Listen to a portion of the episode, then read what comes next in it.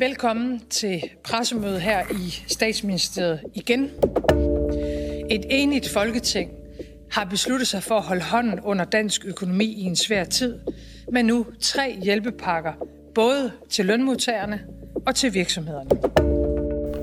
I denne udgave af det videnskabelige kvarter skal vi høre om, hvilken betydning coronakrisen har haft for vores allesammens store husholdningsbudget her et år efter den første nedlukning.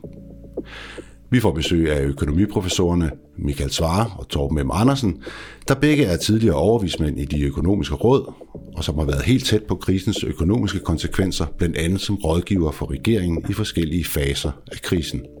Velkommen til det videnskabelige kvarters miniserie Et år med corona.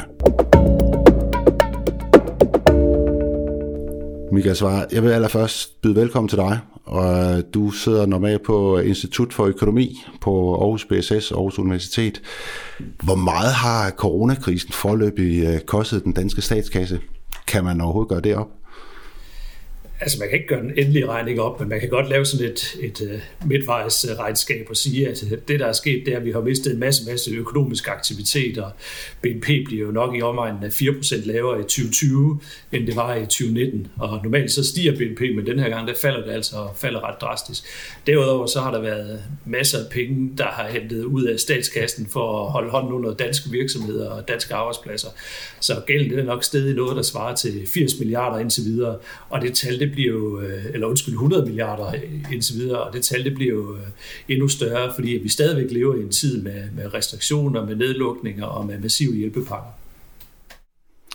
Så er der så, altså det er omkostningerne sådan direkte på, på husholdningsbudgettet, der er også afledte omkostninger, ledighed, konkurser og, og så videre. Hvordan, hvordan ser det ud på det, på det område? Jamen det er jo også, øh, og det er der, vi, vi nok kommer til at se regningen på lidt længere sigt, det her, at der er rigtig mange mennesker, der har mistet deres job. Øh, heldigvis så er der rigtig mange, der fandt et nyt job i løbet af sommeren og efteråret, da vi åbnede op igen.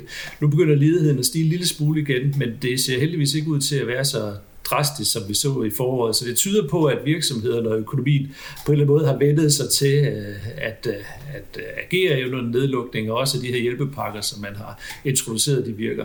Så på, når vi kommer ud af corona, som vi forhåbentlig snart gør, jamen så vil der være en, en ledighed, der skal bringes ned, der vil være en beskæftigelse, der skal bringes op, og der er en opgave for, for kan man sige, den økonomien at, at, at tage vare på de ting efterfølgende. Er virksomhederne, er de rustet til at, at, ligesom at være med på den at bringe økonomien op igen? Det, jamen, det tyder det faktisk på. Altså, det man jo havde frygtet, da vi stod der i sidste forår, og det hele det, øh, det faldt ned for højt, os, det var jo, at vi frygtede, at virksomheder de ville gå konkurs i hovedbetal. Det, der er sket, det er, at det har det faktisk ikke gjort. Altså, konkurstallene, de ligger faktisk en lille smule under, hvad de plejer at gøre. Altså, det plejer altid at være virksomheder, der forlader markedet, nye virksomheder, der kommer ind på markedet. Så det er klart, at der er nogle brancher, som er meget, meget hårdt ramt. Oplevelsesindustrien, restaurationsbranchen, lufthavne, øh, rejsebureauer, der er selvfølgelig øh, øh, meget, meget uheldige vilkår for dem. Men generelt set, så ser det ud til, at dansk erhvervsliv er kommet rimelig godt igennem indtil videre, og det giver også øh, god håb for, at når vi så kan lukke op igen, jamen så er de klar til at, til at producere og til at ansætte øh, igen, og så, så, så det ser rimelig fortrøstningsfuldt ud. Øh, det er i mange omgange så er det blevet sagt, at, at Danmark var øh, stod godt rustet øh, mod de her økonomiske konsekvenser af, af, af den her krise, selvom den kom ja, overnight. Kan du forklare, hvad det, hvad det var for en økonomisk situation, som, øh, som vi kom fra, og, og som vi har kunnet udnytte? Ja, og hvis man skulle tage konklusionen først, så er det faktisk, kunne vi næsten ikke have håbet på en bedre grundform, inden krisen ramt. Øh, beskæftigelsen var høj, den finansielle sektor var velkonsolideret efter Øh, en meget hæftig regulering efter finanskrisen, hvor den finansielle sektor jo var sådan arnested for en økonomisk krise. Så den her gang, der var den finansielle øh, sektor velpolstret, husholdningerne var velpolstret, virksomheder var velpolstret, og de offentlige finanser var velpolstret efter, efter mange år, hvor man har har lavet reformer, som har bidraget til at øge blandt andet arbejdsudbuddet, og som har bidraget til at skabe en god øh, grundform i økonomien. Så faktisk så stod dansk økonomi super stærkt, da, da økonomien ramte. Og så har vi jo så også været begunstiget af, at renteniveauet er meget lavt, og det er meget heldigt i forhold til, at vi har måttet optage så meget ekstra gæld, som har været tilfældet. Men øh, hvordan påvirker den her økonomiske nedgang så øh, økonomien sådan fremadrettet? Altså øget gæld, du siger selv 100 milliarder, øh, der fejrer penge i kassen, der er blevet trukket i hvert fald nogle penge op af, op af den. Skal vi, øh, skal vi indstille os på, på flere år med, med smalhals, eller, eller hvordan ser det ud? Altså det kommer i høj grad til at afhænge af, om, om missionen med at holde øh, hjælpepakker kørende, holde, køre en meget ekspansiv finanspolitik, om det er med til at, at holde hånden under økonomien og sikre, at virksomhederne og arbejdspladserne de er der på den anden side. Hvis vi kommer ud af coronakrisen sådan øh, relativt snart, altså her i løbet af 2021, med virksomheder intakte med ledigheden på det niveau, vi har nu, jamen så er der god grund til at tro, at de langvarige konsekvenser de ikke bliver så alvorlige på det punkt. Så kan vi se på, om, øh, om læringstab og trivsel og alt sådan noget, det, det, det er et andet side af sagen. Men i forhold til de offentlige finanser, jamen så er fordelen, at øh, vi har stiftet meget gæld, men det har været til meget lav rente, så det vil sige løbende, så skal vi faktisk ikke rigtig afdrage på den gæld. Så på et eller andet tidspunkt skal gælden så, så indfries, og statsobligationer, de skal, de skal betales tilbage. Men der kan man så løbende optage ny gæld, hvis man har behov for det. Så, så man kan godt håndtere en større gælds øh, øh, position øh, relativt stilfærdigt øh, over de næste mange år. Så, så umiddelbart, så kan vi godt køre videre, som det er lidt mærkeligt, men det kan vi faktisk godt køre videre, uden at vi behøver at stramme øh, alvorligt op. Ja, nu siger du selv, det er, det er, det er lidt mærkeligt, fordi det, og det tror jeg, der er rigtig mange, der, øh, der, der, der, der synes, det er. Fordi det er jo hele verden, der er, øh, der, der er ramt af det her. Så hvem er det, vi, hvem er det, vi kan låne af, og hvem er det, øh, Øh, ja, og hvem er det, vi skal sælge til, øh, når, vi, når vi kommer op igen? Jamen øh, faktisk så låner vi en hel del af os selv, i og med at du og jeg gennem vores øh, pensionsopsparing, og der, der vil vi faktisk godt købe de der statsobligationer. Det er der også øh, udlandske investorer, der vil, og det er der også finansielle institutioner, der vil. Fordi at uh, kravene til den finansielle sektor for eksempel, det er, at de har nogle sikre aktiver, altså nogle aktiver med relativt lav risiko, og der er statsobligationer meget, meget sikre. Så faktisk så indtil videre, så har der været køber til den her statsgæld, og det er også derfor, at renten er lav. Det er fordi, der har faktisk været en ret stor efterspørgsel efter det. Så, så, så længe man kan det, at der er købere til statsgæld, jamen, så kan man blive ved med at tage statsgæld, og hvis man kan gøre det til en rente på 0, jamen, så skal man jo ikke afdrage løbende, men så skal man indfri den på et eller andet tidspunkt, og hvis renten stadigvæk er lav, jamen, så kan man køre det videre. Og, og det, som jeg sagde, det var, at dansk økonomi var stærk, da krisen ramte. Hvis vi kan komme ud af økonomien, og vi stadigvæk er stærk, jamen så er der også god grund til at tro, at vi sådan set kan håndtere den løbende kan man sige, gældspleje relativt stille og roligt, og så samtidig have råd til at prioritere de ting, vi gerne vil. Mellem den 11. og 17. marts bliver hele det danske samfund lukket ned. I begyndelsen af maj nedsætter regeringen og Folketinget en lille økonomisk ekspertgruppe til at beregne og rådgive omkring, hvordan og i hvilken rækkefølge samfundet bør genåbnes. Gruppen får kun få dage til at fremlægge en anbefaling. Den ekspertgruppe består af Torben M. Andersen som formand, foruden Michael Svare og Philip Schrøder. Alle tre økonomiprofessorer på Aarhus BSS ved Aarhus Universitet. Torben M. Andersen, du var jo øh, formand for den her ekspertgruppe, øh, og det var jo en helt ny situation. Øh, der var stort set ikke om nogen fortilfælde, som man kunne trække på. Så, så hvad var det for en opgave, som I stod over for der i, i første omgang, og hvordan greb I den anden? Ja. Jamen, det var jo en, en kæmpe udfordring på, på flere måder. Den ene, det var jo, at det var en helt ny situation, og det var en helt ny type problem øh, som, som vi sidder i på grund af coronakrisen. Og det vil sige, at øh, i modsætning til andre kriser eller andre situationer, hvor man skal rådgive, så er der typisk noget erfaringsmateriale, man kan trække på, og forskellige undersøgelser, empiriske studier osv. Og det var ikke øh, tilfældet her. Og den anden hovedudfordring, det var, at det skulle ske øh, meget hurtigt. Øh, så det var med, med nogle få dages øh, eller det var med ingen varsel, men med nogle få dages afleveringstid. Så, så man kan sige, at vi var, vi var udfordret på, på mange dimensioner i, øh, i det arbejde. Øh. Men, men, men hvordan gør man det? Altså fordi nu I jo, I jo forskere, I har jo, og I bruger jo som regel lang tid til at, at, at forske i. Hvordan takler man så en opgave, når I lige pludselig kun får fem dage og skal levere noget, som har vældig stor betydning øh, for samfundet? Ja, men, men det er jo rigtigt, som, som ligger i de spørgsmål, at vi bliver øh, kan man sige, lidt presset ud af vores normale comfort zone, fordi i forskningsverdenen, der, der er tid lidt mere elastisk, øh, og vi arbejder med lidt længere horisonter.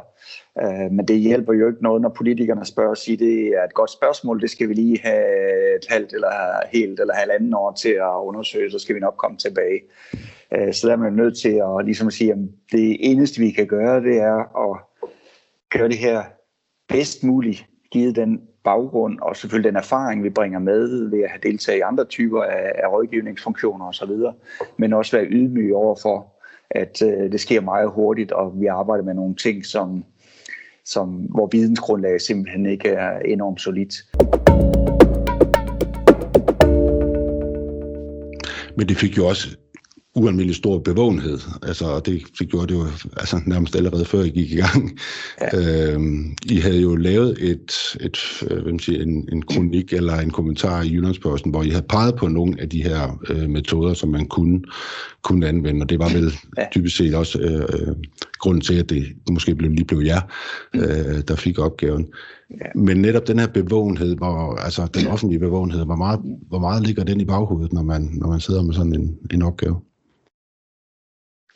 Jamen, den, den, øh, den ligger øh, tungt og ikke kun i baghovedet, men også lidt længere fremme, fordi det er jo et enormt stort ansvar, og der er mange ting på spil, og det er rigtig stor betydning for rigtig mange mennesker. Så det er selvfølgelig en, en ting, man er, man er meget bevidst om øh, i forbindelse med sådan et arbejde. Øh, og derfor også nødt til at forholde sig øh, både grundigt, men også ydmygt øh, til det, fordi det er, det er ikke bare en, øh, en skrivebordsøvelse, det er noget, der kan, kan få stor betydning.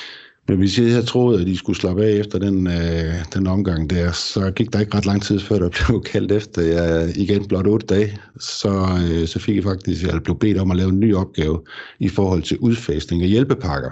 Ja. Var det en øh, lignende opgave, eller var det en sværere, nemmere? Hvordan, øh, hvordan vil du betegne den? Vi havde lidt længere tid, men... Vi havde øh, lidt længere tid, vi har ikke, men øh, en, en dag eller to gør en stor forskel, når vi er nede i de her... Øh, så procentvis var det jo meget mere tid, men øh, det var stadigvæk også meget komprimeret forløb. Øh, jeg vil sige, at, at sammenligningen mellem de to, så kom vi lidt tættere på vores øh, normale område ved anden rapport øh, fordi det var lidt mere sådan traditionelle, eller hjælpepakkerne er selvfølgelig ikke traditionel økonomisk politik, men nogle af de øh, spørgsmål øh, og effekter, der rejser sig i, hvad sker der, hvis ikke man får afviklet hjælpepakkerne, både i forhold til omstilling på arbejdsmarkedet og virksomheder, men også for offentlige finanser og sådan noget. Det ligger lidt tættere på øh, de ting, vi, øh, vi normalt arbejder med, end det første, hvor det var en, en afvejning af noget sundhedsmæssigt i forhold til noget samfundsøkonomisk. Så på den måde var det lidt tættere på, øh, på hjemmebanen, men, men stadigvæk jo en kæmpe udfordring, både på grund af tiden, og også fordi det var en ny type økonomisk politik, som vi heller ikke har erfaringer med. Michael Svare, i dag der sidder du så sammen med Torben Andersen i regeringens faglige referencegruppe i forbindelse med det varslingssystem, som er etableret, og I har så netop afleveret en ny rapport med anbefalinger om, om, om en ny genåbning øh, efter den anden store, gen, øh, anden store nedlukning, som vi lige har oplevet. Hvad er det for nogle områder, som, øh, som er mest vigtige at, at, at åbne, og hvad, og hvad kan vente? Altså det vi øh, kigger på i varslingsgruppen, det er, at vi, vi ser på øh, fire forhold. Vi ser på, hvad betyder noget for smitteudbredelsen, øh, hvad betyder noget for samfundsøkonomien, som jo er mit øh, område, og hvad betyder noget for trivsel, og så også, hvad betyder noget for folks øh, frihedsfølelse? Og hvis man laver restriktioner, der begrænser folks øh, Øh, adfærd eller deres øh, mulighed for at agere, jamen så, så, så er det selvfølgelig ikke særlig rart. Og der prøver vi så at sige, kan vi afveje de her forskellige ting i forhold til, hvad der bør åbnes som det første, når, når smitten tillader det. Og der var det, vi er relativt enige om, at, at de små skoleklasser, de stod først for, dels fordi at de havde en relativt lille indflydelse på smittetrykket, og dels fordi de havde stor indflydelse på både samfundsøkonomi, trivsel og, og frihedsfølelse. Så den, den var relativt let at blive enige om. Der, hvor der så er større problemer, det er, når vi kommer ned i den næste kategori, for der går tingene i forskellige retninger, og det gør det jo, fordi at typisk så er noget, der har en høj samfundsøkonomisk værdi. Det er fordi, der er mange, der gerne vil benytte sig af det, det vil sige, hvis vi åbner op for for eksempel storcenter, så kommer der mange folk derhen, og så stiger smitten, og så er der en, kan man sige, en kamp mellem, øh, hvordan vægter man smitte over for samfundsøkonomien. Men hvis man kigger på for eksempel øh, forskellige brancher, som jo tripper simpelthen for at, at få lov til at lukke op igen. Der er nogen, som du selv også nævnte, øh, oplevelsesøkonomien, øh, især som, som kan være hårdt ramt. Hvad, øh, altså, hvordan kan man ligesom regne ud, om den ene, skal, den ene branche skal åbne frem for den anden. Altså, hvad er det, der, der bliver afgørende, jeg går ud fra, at de begge, øh, eller alle parter har rigtig gode argumenter for, hvorfor det lige skal være dem? ja, lige præcis. Og det er også der, hvor vi så siger, okay, kan man sige noget om, hvor smittetrykket, hvis man åbnede op, det vil være relativt lavt per krone tjent, så at sige. Så kan man afveje de to ting.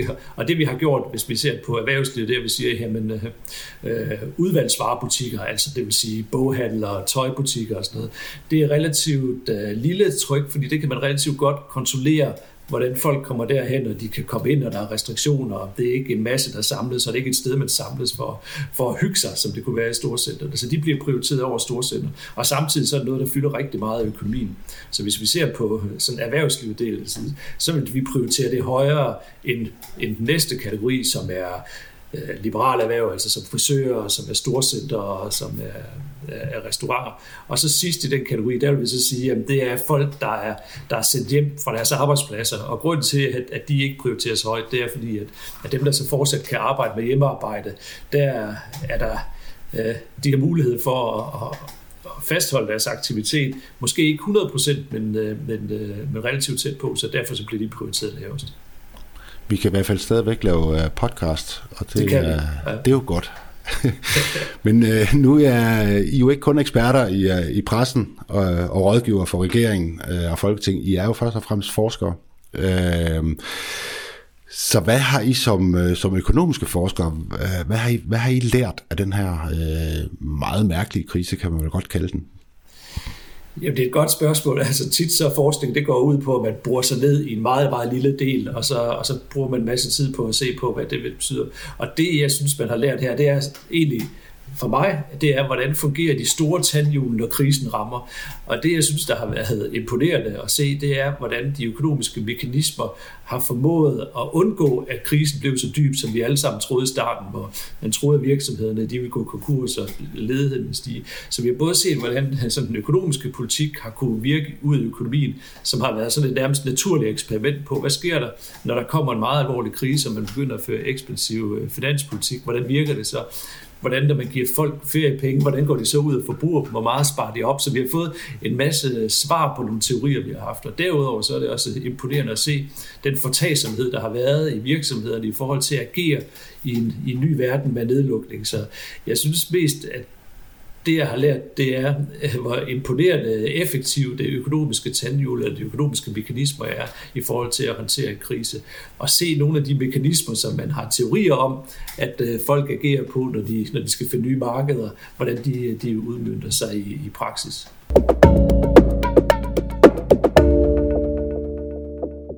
Du har lyttet til Det Videnskabelige Kvarter, en podcast fra Aarhus BSS på Aarhus Universitet. Denne podcast var tilrettelagt og produceret af mig, Michael Skrøder. Teknik, klipning og musik har Simon Andersen Nørdam stået for. Du kan finde os på Spotify, Apple Podcast, Google Play eller hvor du normalt hører dine podcast. Og du kan få mere forskningsbaseret viden om erhverv og samfund på bss.au.dk-insights. På genhør.